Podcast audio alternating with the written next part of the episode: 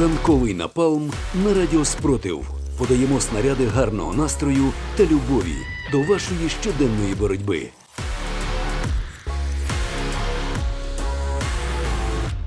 Новини з дна по заголовку у ЗМІ намагаємося зрозуміти, що відбувається в Російській Федерації.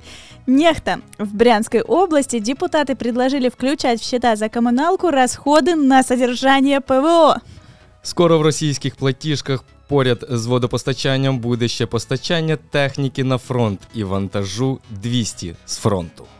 МКРУ «Сахалин». В Сахалинской области жене мобилизованного помогли отремонтировать протекающую крышу. Сподіваємося, коли дах перестав протікати, жінка нарешті зрозуміла, що відправляти чоловіка на злочинну війну було поганою ідеєю. Радио «Свобода». Членов марксистского кружка в Уфе окончательно обвинили в терроризме. Ймовірно, вони захопили літак чи автобус, погрожуючи пасажирам вмазати томом капіталу Маркса. Медиазона. В Башкирии против 69-летнего участника объединения граждане СССР возбудили уголовное дело об экстремизме. Щось підказує, що цей юний екстреміст був у змові з героями попередньої новини.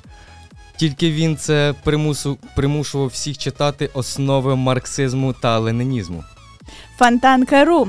Как тебе такое? Илон Маск Росграм пообещал инвесторам 950% доходности. Ілон Маск фізично не може вжити стільки наркотиків, скільки російські чиновники, які обіцяють подібне. Цікаво, що ще вони можуть придумати: 200% виживання особового складу на війні в Україні чи 300% підтримки Путіна на наступних виборах.